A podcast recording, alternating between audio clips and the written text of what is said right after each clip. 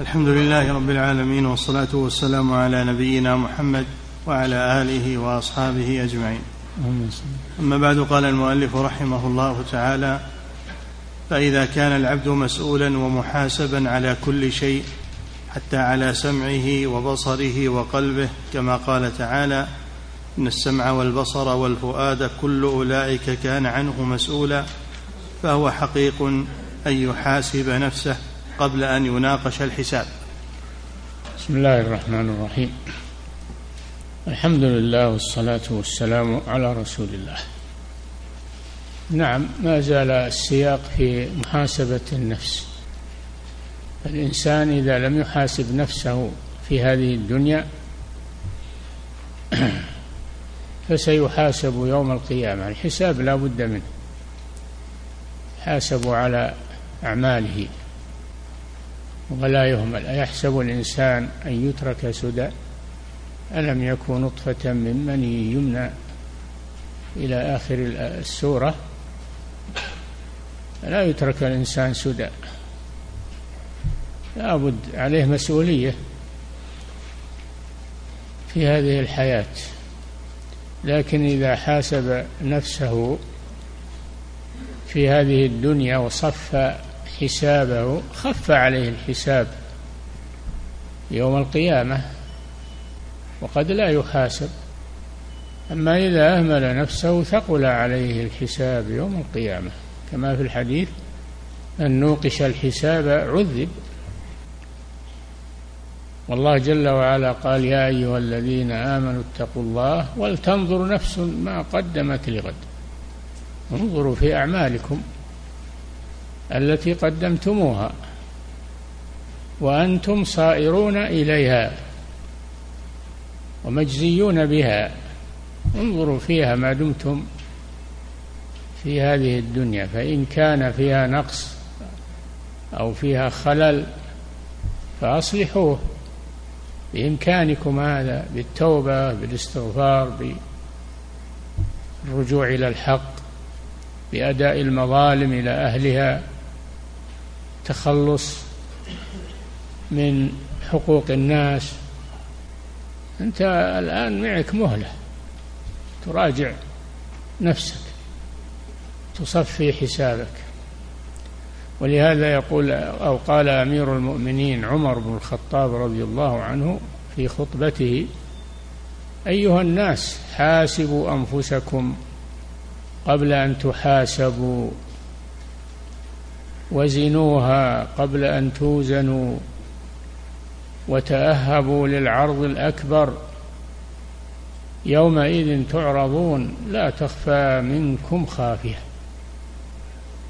فعلى المسلم أن يتنبه. نعم. وقد دل على وجوب محاسبة النفس. قوله تعالى يا أيها الذين آمنوا اتقوا الله ولتنظر نفس ما قدمت لغد. يقول تعالى ما قدمت لغد يعني ليوم القيامة. سمي غدا لأنه قريب. نعم. يقول تعالى لينظر أحدكم ما قدم ليوم القيامة من الأعمال من الصالحات التي تنجيه أم من السيئات التي توبقه. فما كان من الحسنات يتزود منها ويكثر منها؟ وما كان من الذنوب يتوب منها ويرجع إلى الحق بإمكانه هذا. نعم. قال قتادة ما زال ربكم يقرب الساعة حتى جعلها كغد. حتى جعلها كغد كاليوم الذي يلي يومك. هذا هو الغد. اليوم الذي يلي يومك يقال له غد. نعم. والمقصود أن صلاح القلب بمحاسبة النفس وفساده بإهمالها والاسترسال معها. نعم من فوائد محاسبة النفس تصفية الأعمال صلاح القلب لأن السيئات تنقطع عنه والتوبة تجلوه. أما إذا ترك الإنسان الذنوب تتراكم على قلبه فإن قلبه يتأثر بها ويمرض وقد يموت بها. نعم. فصل وفي محاسبة النفس عدة مصالح منها الاطلاع على عيوبها. محاسبة النفس فيها عدة مصالح. أولها أو منها الاطلاع على عيوبها لأن النفس لها عيوب. إذا لم ت... إذا لم تطلع عليها وتصلحها أهلكتك. نعم. منها الاطلاع على عيوبها ومن لم يطلع على عيب نفسه لم يمكنه إزالته فإذا اطلع على عيبها مقتها في ذات الله. نعم. فإذا حاسبت نفسك واطلعت على عيوبها أصلحتها. بإمكانك هذا الآن. أما إذا غفلت عنها تراكمت عليها الذنوب ثم أهلكتك وفاتت عليك الفرصة أيضا. نعم. وقد روى الإمام أحمد عن أبي الدرداء رضي الله عنه قال لا يفقه الرجل كل الفقه حتى يمقت الناس في جنب الله ثم يرجع إلى نفسه فيكون لها أشد مقتا. نعم يبدأ بنفسه. ينكر عيوب الناس ولكن يبدأ بنفسه فينكر عيوبها اولا أما إذا انشغل بعيوب الناس ونسي عيب نفسه فإنه حينئذ يزداد جرمه وإثمه. فعليه أنه ينظر في عيوب نفسه اولا ثم ينظر في عيوب الناس وينصحهم ويأمرهم وينهاهم. لم تقولون ما لا تفعلون؟ كبر مقتا عند الله أن تقولوا ما لا تفعلون. ولا تنشغل بعيوب الناس تنسى عيوب نفسك. ابدأ بنفسك فانهها عن غيها. فإذا انتهت عنه فأنت حكيم. نعم. وقال مطرف ابن عبد الله لولا ما أعلم من نفسي لقليت الناس. يقول لولا ما أعلم من نفسي من العيوب لقليت الناس أبغضتهم يعني. ولكن نفسه أولى بهذا أنه ينظر إلى عيوبها. كثير من الناس بالعكس ينظرون في عيوب الناس ويغتابونهم ويتكلمون فيهم وأما عيوب نفسه فلا يذكرها ولا يلتفت إليها. هذه مصيبة على الإنسان. يعني نعم. وقال مطرف في دعائه بعرفة اللهم لا ترد الناس لأجلي. نعم. يحتقر نفسه.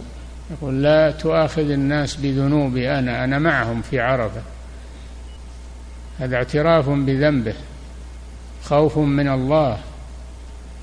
فهو يقول لا ترد الناس من هذا الموقف ولم تستجب لهم بسببي. هذا من احتقار النفس ومحاسبتها. نعم. وقال بكر بن عبد الله المزني لما نظرت إلى أهل عرفات ظننت أنهم قد غفر لهم لولا أني كنت فيهم. هذا مثل قول مطرف نعم. وقال أيوب السختياني إذا ذكر الصالحون كنت عنهم بمعزل كنت عنهم بمعزل. نعم يذم نفسه ويقول لست مع الصالحين إذا ذكروا. هذا من باب توبيخ نفسه. ما هم من باب اليأس لكنه توبيخ لنفسه وعدم تزكية لنفسه. نعم. ولما احتضر سفيان الثوري دخل سفيان الثوري الإمام الجليل الفقيه وكان من أبرز العلماء وأبرز الزهاد والصالحين في وقته رحمه الله. من المحدثين. نعم. ولما احتضر سفيان الثوري دخل عليه أبو الأشهب وحماد بن سلمة. نعم. فقال, فقال له حماد يا أبا عبد الله أليس قد أمنت مما كنت تخافه مما كنت تخافه؟ وتقدم على من ترجوه وهو أرحم الراحمين. فقال يا أبا سلمة أتطمع لمثلي أن ينجو من النار؟ قال إي والله إني لأرجو ذلك. نعم يقول آمنت مما تخاف. يعني الدنيا انتهت. أنت يوم يوم أنت في الدنيا وأنت تخاف. الآن الدنيا انتهت. وقدمت على من ترجوه وهو الله سبحانه وتعالى يطمئنه بهذا الكلام.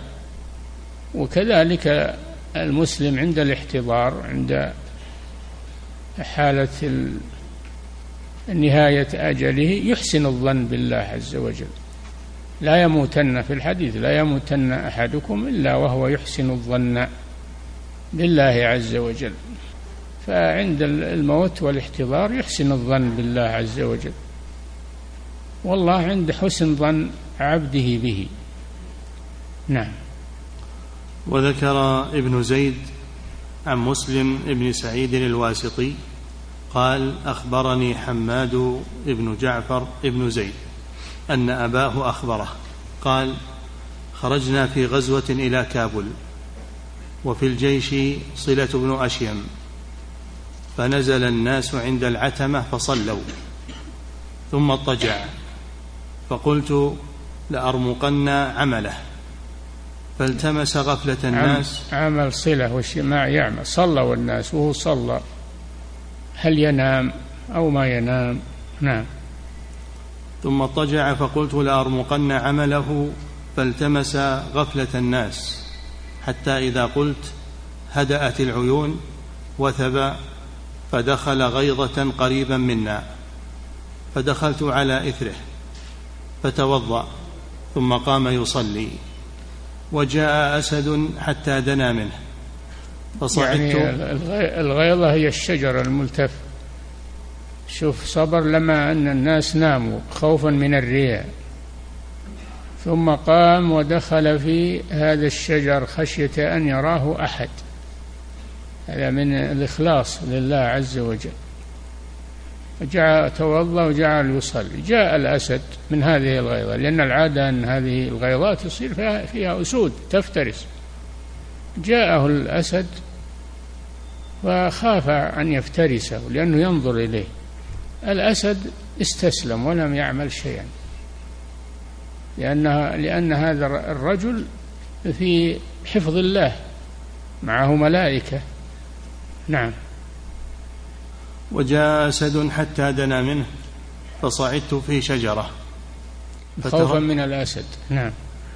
فتراه التفت أو عده جروا فلما سجد قلت الآن يفترسه. فجلس ثم سلم ثم قال أيها السبع اطلبوا الرزق من مكان آخر. فولى وإن له لزئيرا أقول تصدع الجبال منه. زئير الأسد قوي.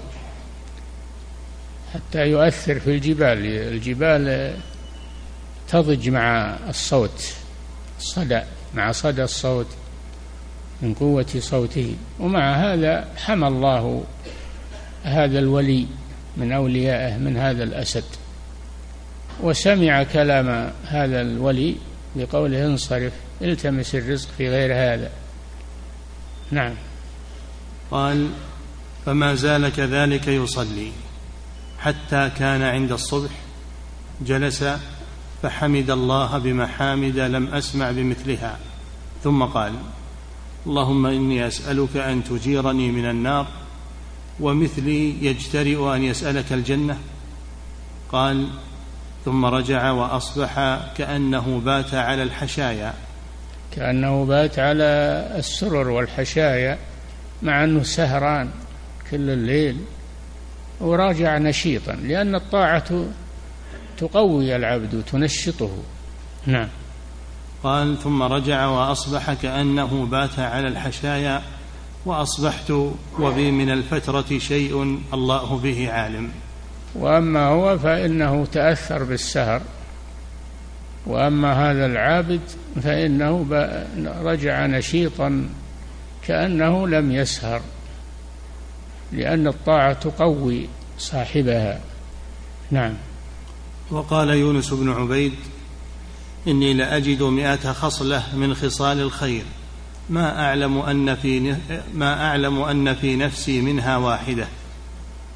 نعم يحقر نفسه. هذا من تحقير النفس وأن الإنسان لا يزكي نفسه. نعم. وقال محمد بن واسع لو كان للذنوب ريح ما قدر أحد ما قدر أحد أن يجلس إليه نعم يعترف بذنوبه يقول لو كان له ريح يشمونه الناس ما جلسوا معي من ريح ذنوبي. هذا من الاعتراف بالذنوب وعدم الاغترار بالنفس تزكية النفس. نعم. وذكر ابن أبي الدنيا عن الجلد ابن أيوب قال كان راهب في بني إسرائيل في صومعة منذ ستين سنة. الراهب هو العابد هو العابد وكان الرهبان في بني إسرائيل في النصارى خصوصا هم الذين ابتدعوا الرهبانية. والرهبانية معناها ترك الدنيا والاشتغال بالعبادة. ترك الدنيا والاشتغال بالعبادة يتخذون صوامع مقصورة يتخذ مقصورة يخلو فيها بربه عز وجل. وهذا كما سمعتم أخذ فيها سنين طويلة للعبادة. نعم. كان راهب في بني إسرائيل في صومعة منذ ستين سنة. فأتي في منامه. فأتي في منامه فقيل له إن فلانا الإسكاف خير منك. ليلة بعد ليلة. الإسكاف من النصارى يعني ها؟ نعم. ليلة بعد ليلة. إن فقيل له إن فلانا الإسكاف خير منك. والإسكاف أقل من الراهب نعم. خير منك. م. ليلة بعد ليلة فأتى الإسكاف فسأله ليلة عن بعد يعني ما هو دائم منقطع للعبادة. يعني ليلة ينام وليلة يصلي. نعم. يعطي نفسه راحته. نعم. فأتى الإسكاف فسأله عن عمله فقال إني رجل لا يكاد يمر بي أحد إلا ظننته أنه في الجنة وأنا في النار. نعم يخاف على نفسه. يخاف على نفسه. يرجو الجنة للمارة ويخاف على نفسه من النار. وهذا من محاسبة النفس. ففضل على الراهب بإزرائه على نفسه. باحتقار نفسه. إزراء يعني احتقار نفسه احتقار عمله. نعم. ففضل على الراهب بإزرائه على نفسه. وذكر داود الطائي وذكر داود الطائي عند بعض الأمراء. فأثنوا عليه فقال لو يعلم الناس بعض ما نحن عليه ما ذل لنا لسان بذكر خير أبدا. يحقر نفسه أيضا. داود الطائي يحقر نفسه وهو من العباد. يقول ما يدرون عنا يحسنون الظن بنا ونحن لسنا كذلك. هذا من تحقير النفس والاعتراف بالذنوب. نعم. وقال أبو حفص من لم يتهم نفسه على دوام الأوقات ولم يخالفها في جميع الأحوال ولم يجرها إلى مكروهها في سائر أوقاته كان مغرورا ومن نظر إليها باستحسان شيء منها فقد أهلكها. نعم الإنسان يتهم نفسه دائما ويحاسبها ولا يعطيها ما ما تشتهي. بل يجرها إلى الطاعة يصرفها عن الهوى. نعم يصرف نفسه عن الهوى. فحينئذ ينجو من شر نفسه. أخ أخوف ما على الإنسان نفسه ثم الشيطان. ترى الشيطان أخف من ضرر النفس. النفس أولا ثم الشيطان. فالإنسان يأخذ بزمام نفسه. فأما من طغى وآثر الحياة الدنيا فإن الجحيم هي المأوى. وأما من خاف مقام ربه ونهى النفس عن الهوى فإن الجنة هي المأوى. نعم. فالنفس داعية إلى المهالك معينة للأعداء طامحة إلى كل قبيح. ولهذا يقول صلى الله عليه وسلم ونعوذ بالله من شرور من شرور أنفسنا وسيئات أعمالنا دل على أن النفس لها شرور خاف الإنسان منها وهي أشد على الإنسان من الشيطان وجهاد النفس هو أصعب الجهاد. نعم. فالنفس داعية إلى المهالك معينة للأعداء طامحة إلى كل قبيح متبعة لكل سوء. فهي تجري بطبعها في ميدان المخالفة. كما قال جل وعلا إن النفس لأمارة بالسوء. نعم. فالنعمة التي لا خطر لها الخروج منها والتخلص من رقها. يعني لا تدرك بالثمن والقيمة. ها؟ فالنعمة التي لا خطر لها الخروج منها والتخلص من رقها. الخروج منها يعني من النفس. نعم والتخلص منها. والتخلص من رقها فإنها أعظم حجاب بين العبد وبين الله. أعظم حجاب بين العبد وبين الله. إذا أعطاها ما تهوى وضيعها أهلكته. نعم. وأعرف الناس بها. العاجز من أتبع نفسه هواها وتمنى على الله الأماني. نعم. وأما الكيس يعني العاقل فهو من دان نفسه دان نفسه يعني حاسبها وعمل لما بعد الموت. نعم. وأعرف الناس بها أشدهم إزراء عليها ومقتا لها. إي نعم ما يزكي نفسه ولا يمدحها ولا بل يكون دائما يوبخها ويحاسبها ويلزمها بطاعة الله عز وجل يمسكها عن هواها. نعم.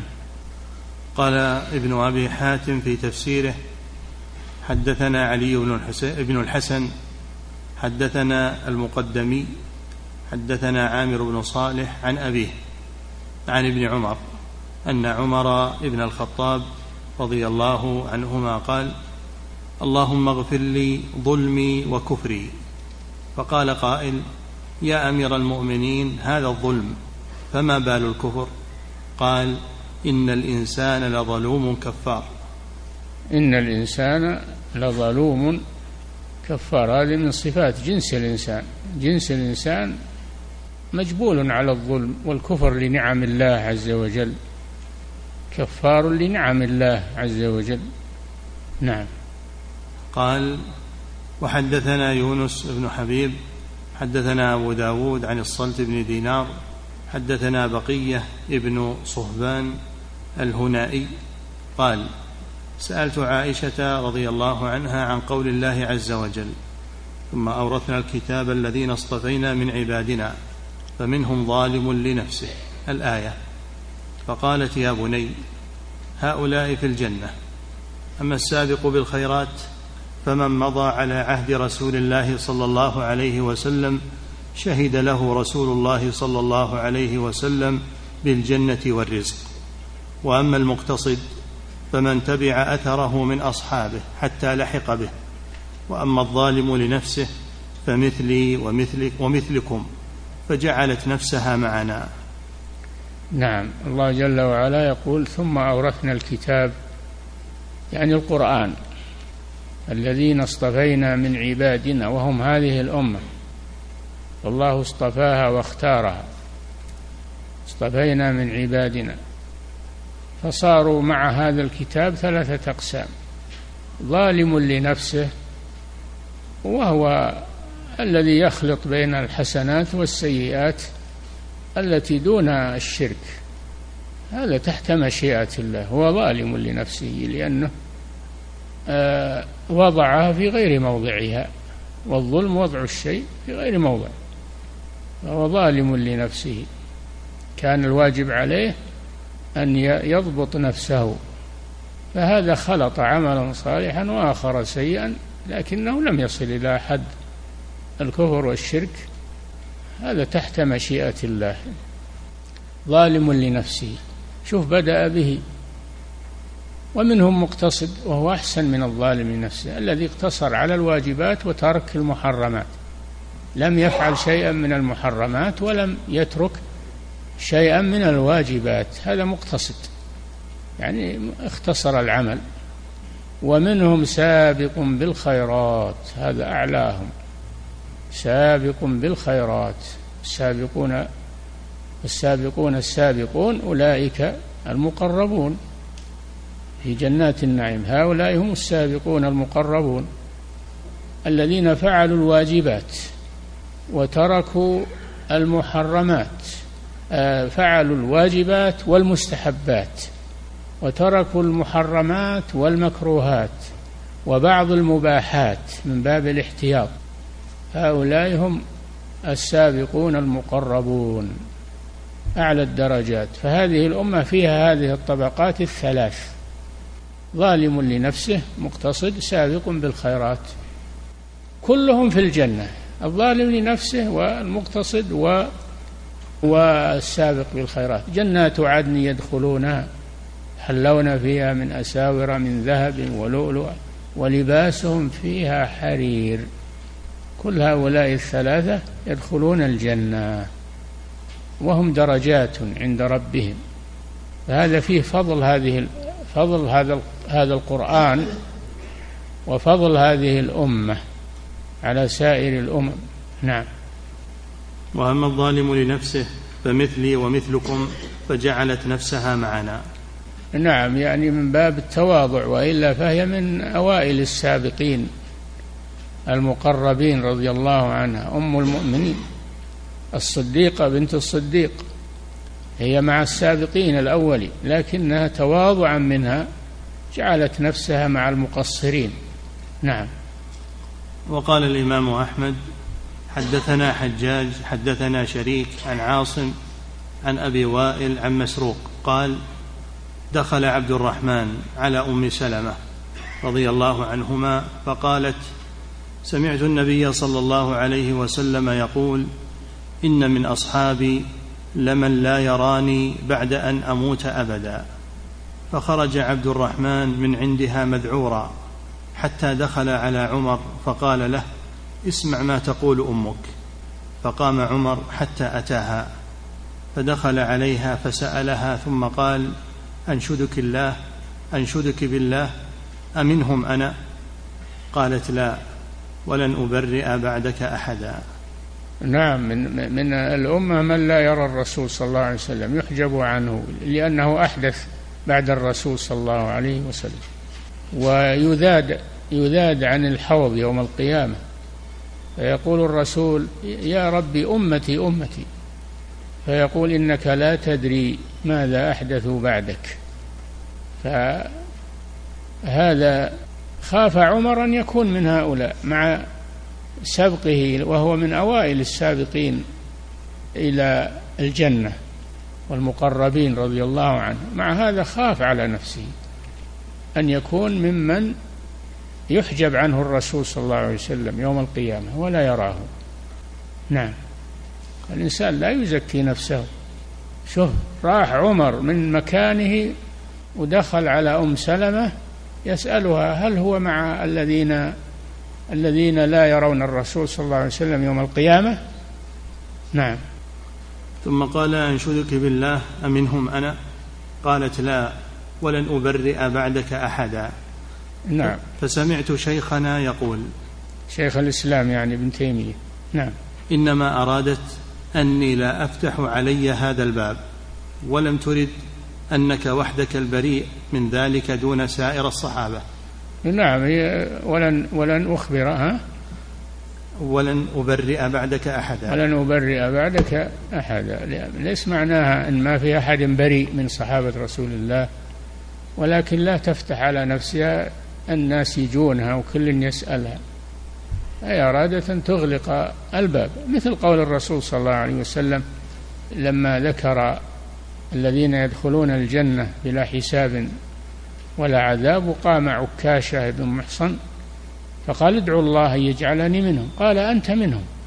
ثم قام رجل آخر وقال ادعوا الله أن يجعلني منهم. قال سبقك بها عكاشة. فأغلق الباب صلى الله عليه وسلم لئلا يقوم من لا يستحق هذه المرتبة. نعم. ولن أبرئ بعدك أحدا فسمعت شيخنا يقول إنما أرادت أني لا أفتح علي هذا الباب ولم ترد أنك وحدك البريء من, من ذلك دون سائر الصحابة. نعم. ومقت النفس في ذات الله من صفات الصديقين. نعم.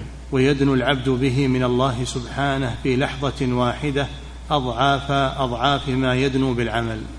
نعم. ذكر ابن أبي الدنيا عن مالك بن دينار قال إن قوما من بني إسرائيل كانوا في مسجد لهم في يوم عيد فجاء شاب حتى قام على باب المسجد فقال ليس مثلي يدخل معكم أنا صاحب كذا أنا صاحب كذا يزري على نفسه فأوحى الله إلى نبيهم أن فلانا صديق. نعم. هو ما هو هاب إنه يدخل معهم. لأنه يحتقر نفسه. فأوحى الله إلى نبيهم أن هذا الرجل صديق. دل على أن الذي يحاسب نفسه أنه من الصديقين. نعم. وقال الإمام أحمد وقال الإمام أحمد حدثنا محمد بن الحسن ابن أتش. حدثنا منذر عن وهب أن رجلا سائحا عبد الله عز وجل سبعين سنة ثم خرج يوما فقلل عمله وشكا إلى الله منه واعترف بذنبه فأتاه آت من الله فقال إن مجلسك هذا أحب إلي من عملك فيما مضى من عمرك. اعترافه على نفسه بالتقصير خير من عمله طيلة هذه السنين.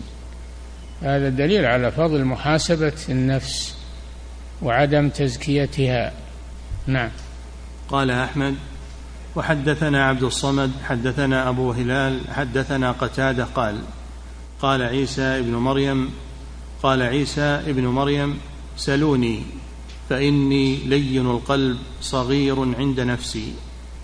نعم صغير عند نفسه وهو عيسى بن مريم عليه الصلاة والسلام من من أولي العزم من الرسل.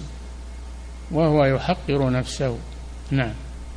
وذكر أحمد أيضا عن عبد الله بن رباح الأنصاري قال كان داود ينظر أغمص حلقة في بني إسرائيل فيجلس بين ظهرانيهم ثم يقول يا رب مسكين بين ظهراني مساكين. نعم. داود عليه السلام نبي الله كان يجلس مع من هم دونه في المنزلة من المساكين والضعفاء ويقول مسكين مع مساكين مع أنه نبي الله الذي آتاه الله الزبور مع أنه يقوم ينام نصف الليل ويقوم ثلثه وينام سدسه مع أنه يصوم يوما ويفطر يوما. مع أنه يجاهد في سبيل الله ويقاتل مع أنه يأكل من كسب يده ولا يأكل من أموال الدولة يصنع الدروع ويبيعها ويأكل من ثمنها. هذه الفضائل فيه ومع هذا ما غرته نفسه بل يذهب يجلس مع الفقراء والمساكين. ما يجلس مع الأكابر ومع نعم.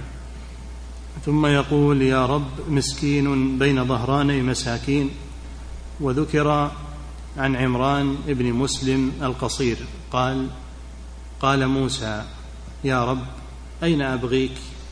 قال ابغني عند المنكسرة قلوبهم فإني أدنو منهم كل يوم باعا ولولا ذلك انهدموا. نعم. موسى عليه السلام سأل ربه أين يجد ربه؟ قال عند المنكسرين منكسرة قلوبهم من أجلي الذين يحاسبون أنفسهم لله عز وجل. نعم. وفي كتاب الزهد للإمام أحمد أن رجلا من بني إسرائيل تعبد ستين سنة في طلب حاجة فلم يظفر بها فقال في نفسه والله لو كان فيك خير لظفرت بحاجتك.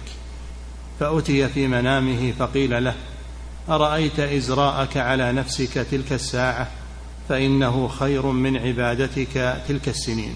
كما سبق في الرجل اللي مثل هذا الذي كان يعبد الله ستين سنة.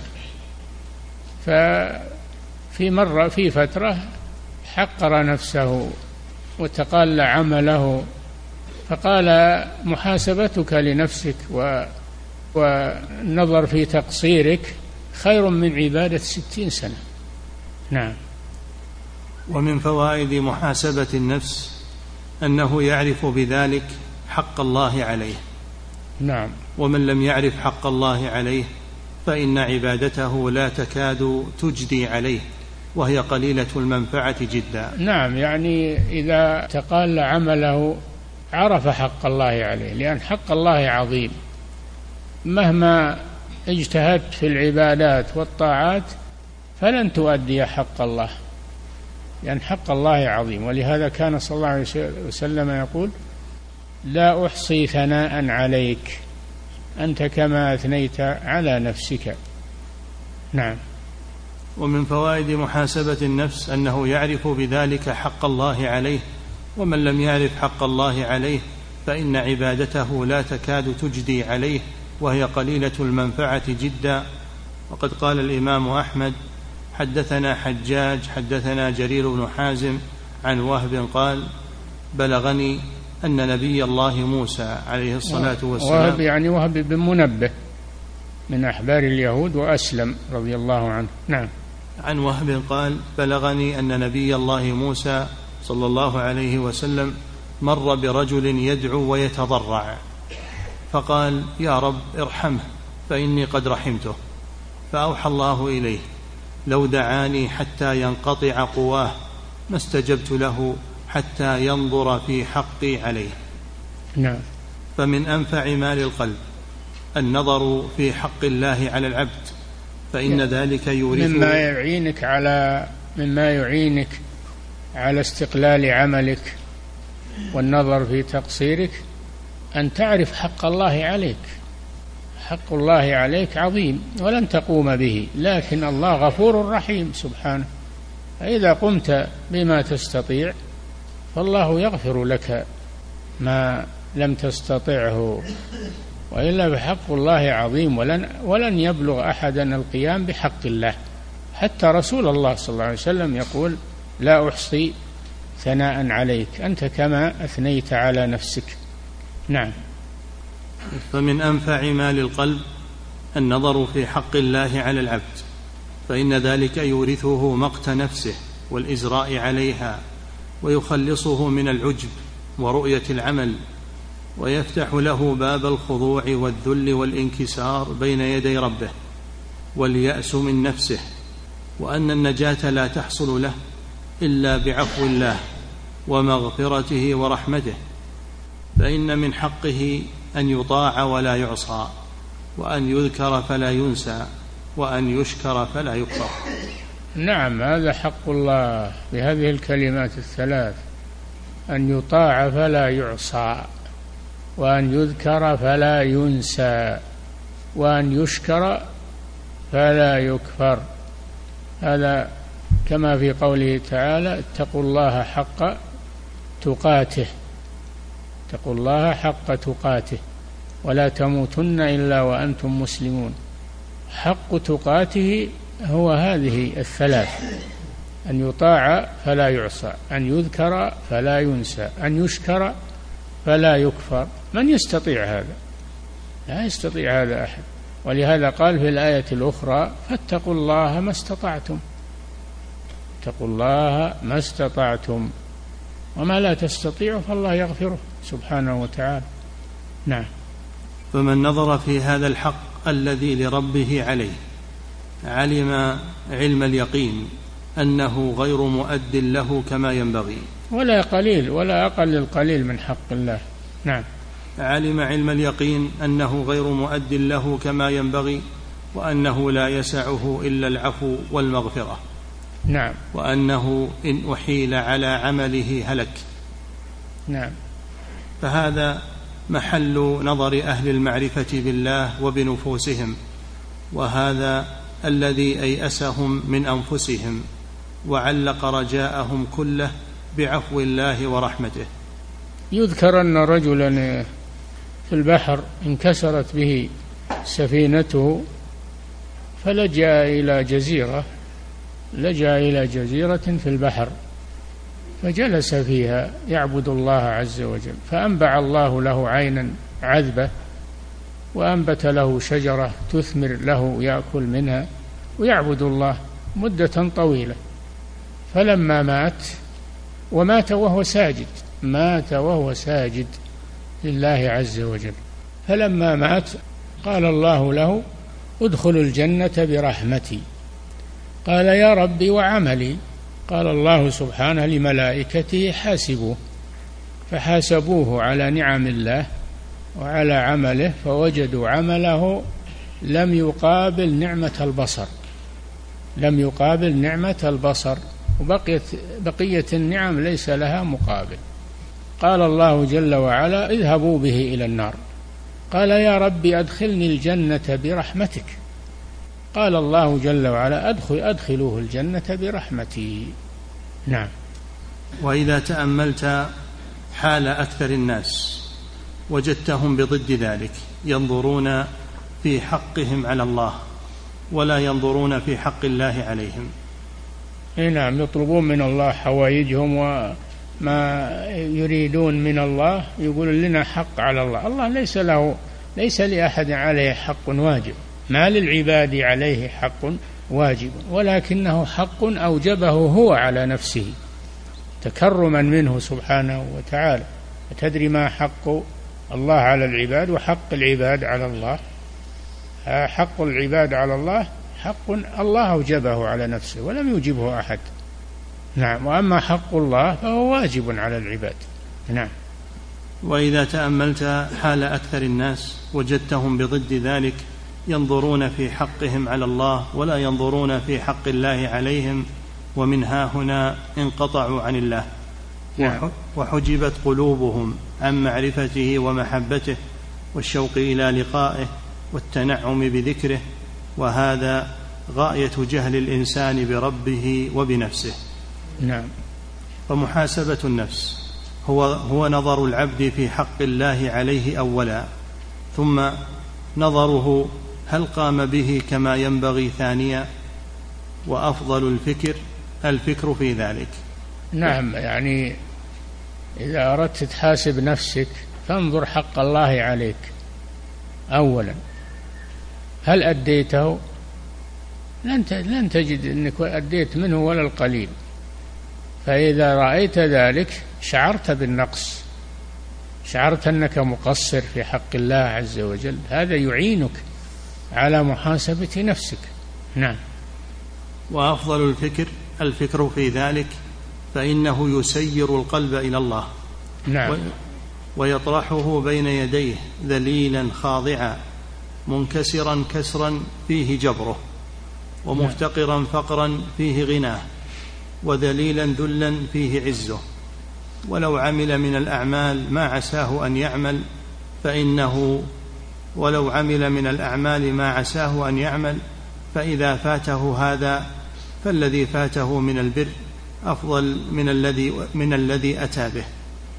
نعم. وقال الإمام أحمد حدثنا ابن القاسم حدثنا صالح المري عن أبي عمران الجوني عن أبي الجلد أن الله تعالى أوحى إلى موسى إذا ذكرتني فاذكرني وأنت تنتفض أعضاؤك. وكن عند ذكري خاشعا مطمئنا. وإذا ذكرتني فاجعل لسانك من وراء قلبك.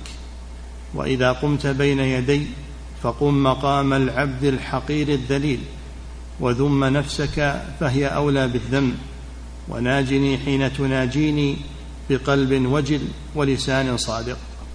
نعم هذا الله جل وعلا يناجي كليمه موسى عليه السلام مع ما لموسى من الفضل والمكانة والقدر عند الله. الله يأمره بهذه الأوامر أن يحتقر عمله أن يحتقر آه، أن يستعظم ذنوبه وسيئاته. فإذا الإنسان احتقر سيء احتقر حسناته وتعاظم ذنوبه هذه محاسبة للنفس. هذا أيضا من وجوه محاسبة النفس. نعم. ومن فوائد نظر العبد في حق الله عليه أنه لا يتركه ذلك يدل بعمل أصلا كائنا ما كان. يدل يعني يمن بعمله على الله. يمنون عليك أن أسلموا؟ قل لا تمنوا علي إسلامكم بل الله يمن عليكم أن هداكم للإيمان. إن كنتم صادقين. فلا تمن على الله بعمل ولا تمنن تستكثر. نعم. ومن فوائد نظر العبد في حق الله عليه أنه لا يتركه ذلك يدل بعمل أصلا كائنا ما كان ومن أدل بعمله لم يصعد إلى الله. اي نعم. من أعجبه عمله فإنه لا يصعد إلى الله يعني عمله لا يصعد عمله إلى الله لا يقبله الله عز وجل. الله جل وعلا قال إليه يصعد الكلم الطيب والعمل الصالح يرفعه. نعم. كما ذكر الإمام أحمد عن بعض أهل العلم بالله أنه قال له رجل إني لأقوم في صلاتي فأبكي حتى يكاد ينبس البقل من دموعي. فقال له إنك إن تضحك وأنت تعترف لله بخطيئتك خير من أن تبكي وأنت تدل بعملك فإن صلاة المدل لا تصعد فوقه. نعم. فقال له أوصني قال عليك بالزهد في الدنيا.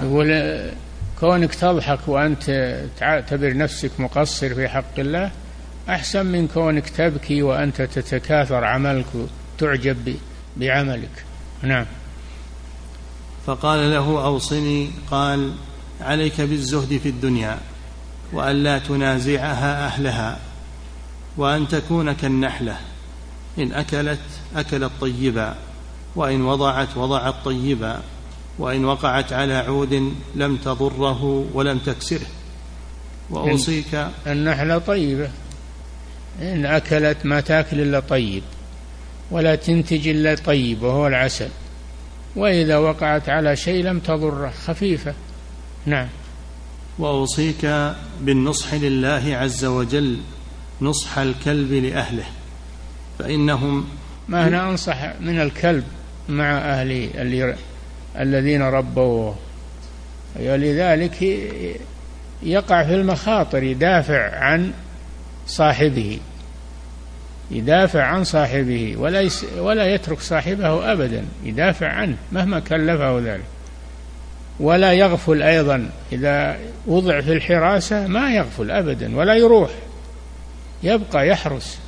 فما في أوفى من الكلب أبدا هذا الحيوان. نعم. وأوصيك بالنصح لله عز وجل نصح الكلب لأهله فإنهم يجيعونه ويطردونه.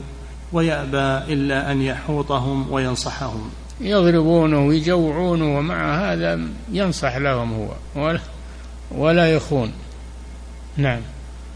ومنها هنا أخذ الشاطبي قوله وقد قيل كن كالكلب يقصيه أهله ولا يأتلي في نصحهم متبدلا. نعم. وقال الإمام أحمد حدثنا سيار حدثنا جعفر حد يكفي لعله يكفي. باقي الكثير. فقط أسطر يا شيخ. ها؟ خمس أسطر. إيه كمل. وقال الإمام أحمد حدثنا سيار حدثنا جعفر حدثنا الجريري. قال بلغني هذا كتاب الزهد للإمام أحمد مطبوع. وفيه هذه الأخبار وهذه الآثار العظيمة. نعم. قال بلغني أن رجلا من بني إسرائيل كانت له إلى الله تعالى حاجة فتعبد واجتهد ثم طلب إلى الله حاجته فلم ير نجاحا فبات ليلة مزريا على نفسه وقال يا نفس ما لك لا تقضى حاجتك. فبات محزونا قد أزرى على نفسه وألزم الملامة نفسه فقال أما والله ما من قبل ربي أتيت ولكن من قبل نفسي أتيت فبات ليلة مزريا على نفسها وألزم الملامة نفسه فقضيت حاجته. اي نعم لما كثرة العمل لأجل قضاء الحاجة ما نفع شيئا. ولكن لما لما حاسب نفسه ورأى تقصيره في حق الله قضيت حاجته. فدل على أن محاسبة النفس أفضل من العمل. نعم. الباب الثاني عشر. يكفي. فضيلة الشيخ وفقكم الله يقول إذا قام إنسان بنصح الناس عن شيء ما ثم وقع فيه لضعفه. فهل عمله ذلك أفضل أم أنه يترك النصح لا ما يترك النصح. ولو أنه وقع هو في في الذنب. بل يتوب من الذنب يتوب من الذنب. باب التوبة مفتوح. ولا يترك النصح والأمر بالمعروف والنهي عن المنكر. يجمع بين جريمتين. أولا المعصية وثانيا ترك الأمر بالمعروف. والنهي عن المنكر. ولو كان ما يأمر وينهى إلا إنسان كامل ما قام أحد بالأمر بالمعروف والنهي عن المنكر. نعم. فضيلة الشيخ وفقكم الله يقول هناك شخص أعرفه قد حاسب نفسه حتى وصل إلى حد اليأس. يقول فما حكم؟ ليش؟ يقول هناك شخص أعرفه قد حاسب نفسه حتى وصل إلى اليأس. لا اليأس ما يجوز. من يقنط من رحمة ربه إلا الضالون. ما يصل إلى حد اليأس. نعم. فضيلة الشيخ وفقكم الله يقول ذكر ابن القيم رحمه الله أن الواجب على الإنسان أن يمقت نفسه في ذات الله؟ ما معنى يمقت نفسه؟ يبغض يبغض أعماله يبغض تصرفاته لله في ذات الله يعني لأجل الله في ذات الله. نعم. ثم يقول حفظك الله وهل لهذا المقت حد يقف عنده العبد؟ لا ليس له حد ليس له حد بل يكون مع نفسه دائما يوبخها ويحاسبها و... اي نعم. ولا يتوقف مع نفسه. نعم. فضيلة الشيخ وفقكم الله يقول نسمع من بعض طلبة العلم من يقول اشتغل بعيبك ولا تشتغل بعيوب الناس. وقصده بهذا الكلام أنه لا يرد على أهل البدع. لا لا هذا ما هو صحيح. الأمر بالمعروف والنهي عن المنكر والرد على المخالفين هذا عبادة هذا عبادة وجهاد جهاد في سبيل الله. فهو يجمع بين الأمرين يحاسب نفسه وأيضا يقوم بما يجب عليه من بيان الحق والدعوة إلى الله وغير ذلك. نعم. فضيلة الشيخ وفقكم الله إذا كان الإنسان يخاف من الموت خوفا شديدا وهو من العابدين وهو يظن بأنه سوف يعذب هل هذا يعتبر يأس من رحمة الله تعالى؟ نعم نعم. يحسن الظن بالله عز وجل. يحسن الظن بالله ولا يقنط من رحمة الله. نعم. فضيلة الشيخ وفقكم الله يقول هل للمرء أن يترك بعض المستحبات لكي يرى النقص في نفسه دائما؟ لا لا. ما يجوز هذا. ما يترك العمل الصالح علشان يقول أنا مقصر. أنت مقصر. لو عملت الليل والنهار أنت مقصر في حق الله عز وجل. تقصير حاصل. وأيضا العمل ربما ما يقبل. يصير فيه شيء يرده يصير فيه شرك يصير فيه رياء يصير فيه نعم. فلا تعجب بعملك. إنما يتقبل الله من المتقين. أن تضمن لنفسك أنك من المتقين. لكن ترجو الله عز وجل. نعم. فضيلة الشيخ وفقكم الله. يقول أليس الأصل أن يظن الإنسان بالله خيرا وخاصة إذا كان على طاعة؟ لما ورد عن النبي صلى الله عليه وسلم أنه قال عن الله عز وجل أنا عند ظن عبدي بي فليظن بي ما شاء. يا أخي يجمع بين الخوف والرجاء. ما يقتصر على الرجاء فقط ولا يخاف ولا يقتصر على الخوف ولا يرجو بل يجمع بينهما ويدعوننا رغبا ورهبا. يعني الأنبياء عليهم الصلاة والسلام رغبا طمعا في فضل الله ورهبا خوفا من الله سبحانه وتعالى. نعم. فضيلة الشيخ وفقكم الله يقول ما معنى قول النبي صلى الله عليه وسلم من نوقش الحساب عذب ما المقصود بنوقش الحساب؟ يعني دقق معه نوقش الحساب يعني دقق معه في أعماله ولم يترك منها شيء لا يحاسب عليه فإنه يستحق العذاب وقد يتوب الله عليه ويرحمه. نعم. فضيلة الشيخ وفقكم الله يقول صلة ابن أشيم. هل هو من العلماء أم من العباد؟ أم قد هو جمع؟ من التابعين. أبو هشيم هذا من من الصحابة. نعم. فضيلة الشيخ وفقكم الله يقول ابن أبي الدنيا من هو؟ هل هو وهل هو من السلف؟ يقول ابن أبي الدنيا. محدث هذا من المحدثين. له كتاب في الحديث. نعم. فضيلة الشيخ وفقكم الله يقول هل للإنسان أن يتمنى الموت عند كثرة تعرضه للفتن؟ لا يتمنى أن أحد منكم الموت لضر نزل به فإن كان لا بد فاعلا فليقل اللهم أحيني ما علمت الحياة خيرا لي وتوفني إذا كانت يفوض الأمر إلى الله سبحانه وتعالى. ولكن قالوا إذا خاف الإنسان على دينه إذا خاف الإنسان على دينه فإنه يتمنى الموت. إذا خاف على دينه. نعم. فضيلة الشيخ وفقكم الله يقول هناك من يقول إنه يجب أن يكون الإنسان واثقا من نفسه وتعمل دورات تدريبية. هذا المشكل واثقا من نفسه هذا المشكل. هذا غرور ما يثق من نفسه من جانب العمل الصالح. أما أن واثق من من نفسه في أمور الدنيا لا بأس كيفه يثق من نفسه. أما أمور الآخرة فلا يثق من نفسه بل يعتبرها مقصرة وأنها بحاجة إلى زيادة و... نعم. فضيلة الشيخ وفقكم الله بقول الله سبحانه وتعالى واتقوا الله حق تقاته. بقول الله سبحانه يا أيها الذين آمنوا نعم. بقول الله سبحانه يا أيها الذين آمنوا اتقوا الله حق تقاته. نعم. يقول هناك من يقول إن ذلك في أعمال القلوب وإن قوله سبحانه فاتقوا الله ما استطعتم ذلك في أعمال الجوارح. منين جاب هالكلام؟ من ذكر دليل عليه ما قال لكن ما ما رأيناه ذا. رأيناهم يقولون إن قوله اتقوا الله ما استطعتم أنه مفسر لقوله اتقوا الله حق تقاته. مفسر ومبين. فمن اتقى الله حسب استطاعته فقد اتقى الله حق تقاته. نعم. فضيلة الشيخ وفقكم الله يقول هل هذا الدعاء مشروع وهو اللهم اجعلنا نعبدك حق العبادة؟ ما أعرف هذا النوع ده. نعم. فضيلة الشيخ وفقكم الله يقول ما حكم أكل الذبيحة التي توجد في الحفلات المبتدعة. ها؟ ما حكم أكل الذبيحة التي تكون موجودة في الحفلات المبتدعة؟ لا توكل لأن هذا تشجيع لهم الأعياد أعياد الميلاد وأعياد ما توكل الأطعمة التي تصنع فيها لأن هذا في تشجيع لهم وإقرار لهم على هذا. نعم.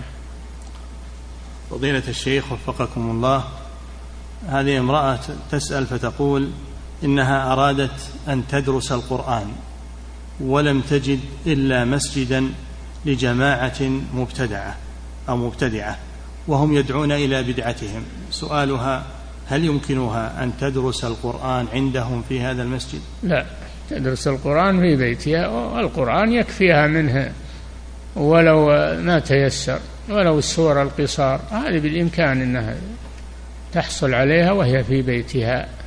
نعم. فضيلة الشيخ وفقكم الله رجل وجب عليه صيام شهرين متتابعين بسبب الظهار بعد أن أخذ الفتوى. رجل؟ رجل وجب عليه صيام شهرين متتابعين بسبب الظهار نعم. بعد أخذه بفتوى. يقول بعد شهر سافر من غير حاجة وأفطر أيام سفره هل ينقطع تتابعه أم لا يبني؟ لا لا إذا أفطر لعذر شرعي فلا يقطع التتابع. فالفطر الواجب والصيام الواجب مثل رمضان إذا اعترض داخل صوم الكفارة ما, ما يقطع التتابع. نعم الفطر الواجب والصوم الواجب ما يقطع التتابع. نعم. فضيلة الشيخ وفقكم الله يقول هل يقال بأن من صفات الله سبحانه وتعالى الغيرة لقول الحديث إن الله يغار. نعم.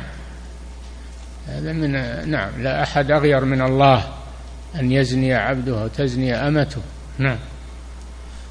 فضيلة الشيخ وفقكم الله هذه امرأة تسأل فتقول هل يجوز لها أن تطلب لزوجها أن يتخذ زوجة ثانية؟ مع هذه امرأة تسأل فتقول هل يجوز لها أن تطلب من زوجها أن يتخذ زوجة ثانية مع أنه ليس بقادر لا ماليا ولا غير ذلك وإنما تساعده هي بإعطائه المال؟ هذه غريبة هالمرأة هذه. وين توجد؟ ما يخالف. من بغى يأخذ المساعدة ويتزوج فلا بأس. بغى يقتصر عليها هذه الحقيقة أنها أنها جيدة معه فيجب أنه يفي لها ويقوم بحقها. نعم.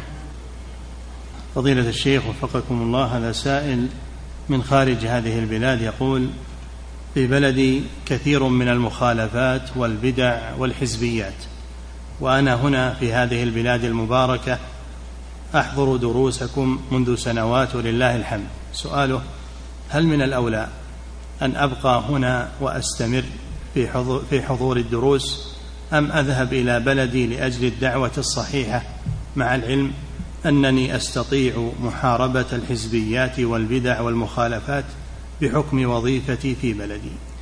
اجمع بين الأمرين سافر في بعض الفترات وادعو إلى الله وبين واجلس في الدروس.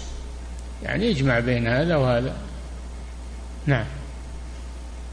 فضيلة الشيخ وفقكم الله يقول هل العذر بالجهل في باب العقيدة هل يعتبر من الإرجاء؟ العذر بالجهل الأمور الواضحة الأمور الواضحة كأمور العقيدة لا يعذر فيها بالجهل لأنها واضحة مثل الشرك مثل الكفر كذلك من الأعمال مثل الزنا. والربا هذه أمور واضحة. إذا قرأ القرآن عرف خطرها وعرف شرها وتجنبها. واضحة هذه. وأما الأمور الخفية هذه يعذر فيها بالجهل حتى يبين له الأمور الخفية التي تحتاج إلى العلماء يبينونها. أما الأمور الظاهرة من القرآن هذه ما حد يعذر فيها إذا قرأ سمع إذا بلغه القرآن سمع القرآن. نعم. فضيلة الشيخ وفقكم الله يقول هل عدم الخروج على ولي الأمر المسلم يعتبر أصلا من أصول أهل السنة والجماعة؟ وما حكم من بلا شك من أصول أهل السنة والجماعة السمع والطاعة لولي أمر المسلمين. وإن جار وإن ظلم وإن عصى ما لم يصل إلى حد الكفر لأن هذا من درء المفاسد. جلب المصالح مقدم على درء المفاسد وارتكاب أخف الضررين لدفع أعلاهما قاعدة معروفة. نعم ومع ما أمر به الرسول صلى الله عليه وسلم من السمع والطاعة وإن تأمر عليكم عبد وإن ضرب ظهرك وأخذ مالك وإن وإن كل هذا لأجل جمع الكلمة واستتباب الأمن والمصالح التي تترتب على السمع والطاعة. وأما الخروج فكله شر كله فتنة كله ضرر. نعم. فضيلة الشيخ. لهذا يقول شيخ الإسلام في في بعض كتبه ما عرف أن أن ناسا خرجوا على ولي أمرهم إلا كان حالهم بعد الخروج شرا من حالهم قبل الخروج. نعم. فضيلة الشيخ وفقكم الله يقول السائل ما حكم قراءة القرآن جماعة بصوت واحد من أجل الحفظ وعدم النسيان؟ من أجل التلاوة لا كل يتلو منفردا. أما من أجل التعلم المدرس يلقي عليهم الآية فيقرؤونها جماعة ليتعلموا هذا لا بأس. نعم.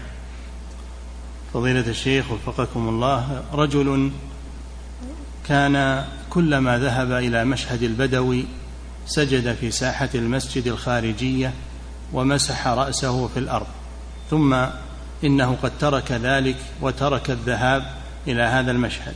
سؤاله ماذا عليه أن يفعل الآن؟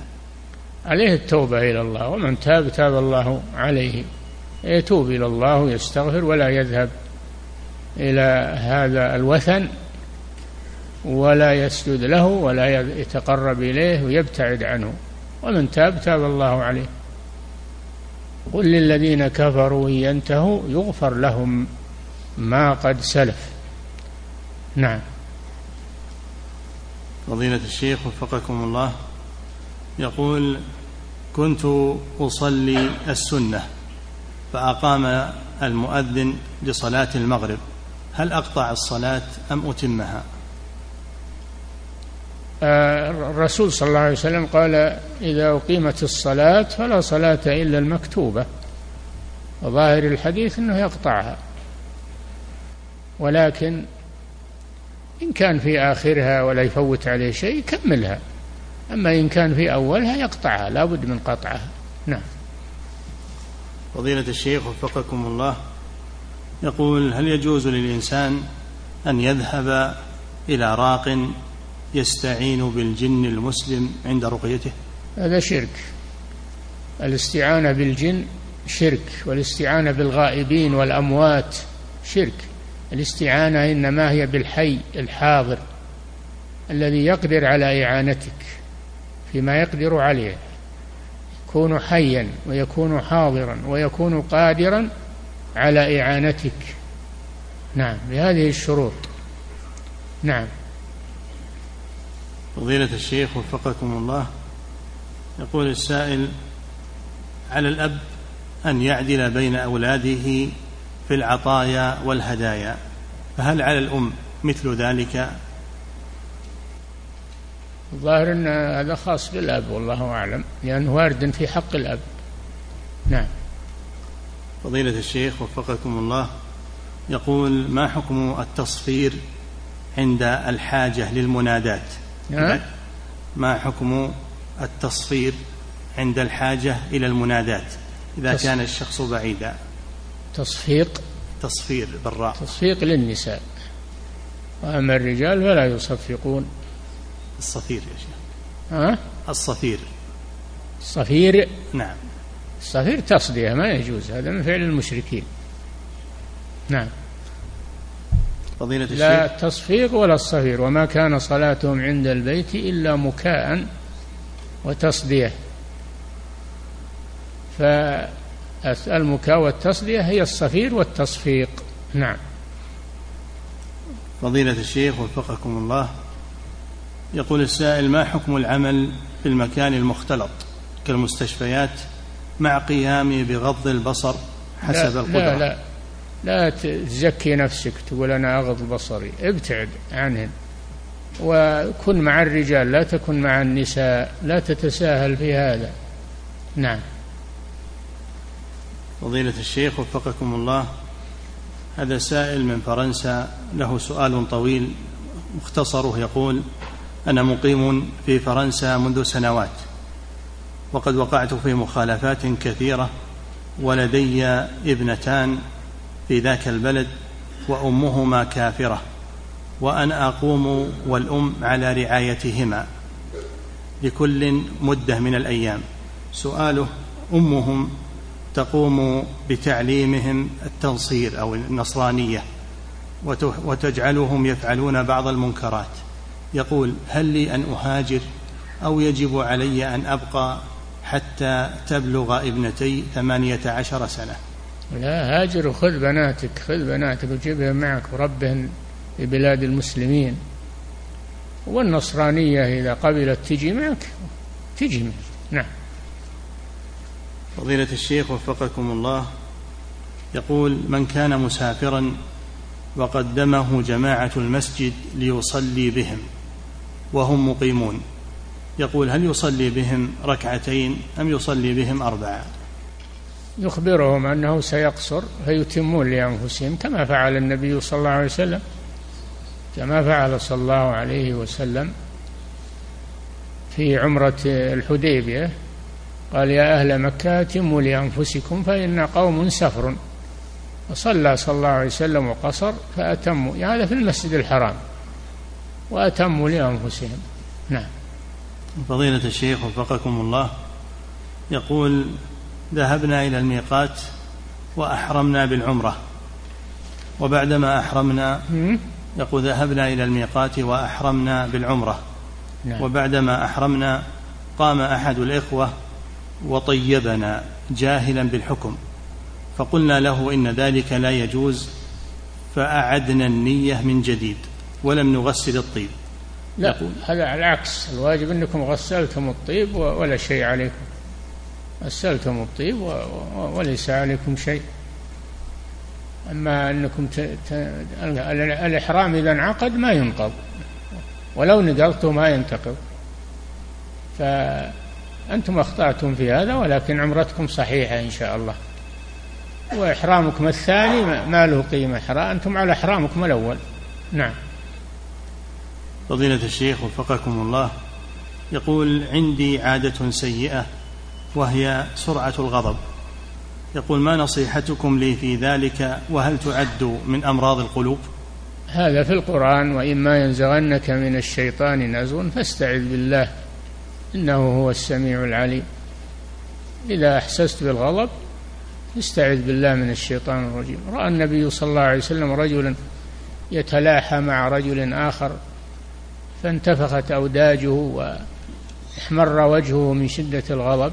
قال صلى الله عليه وسلم إني لأعلم كلمة لو قالها لذهب عنه ما يجد. أعوذ بالله من الشيطان الرجيم. فذهبوا وأخبروا الرجل فقالها فذهب عنه الغضب. نعم. مؤسسة الدعوة الخيرية. الدعوة إلى الله هدفنا والتقنية الحديثة وسيلتنا.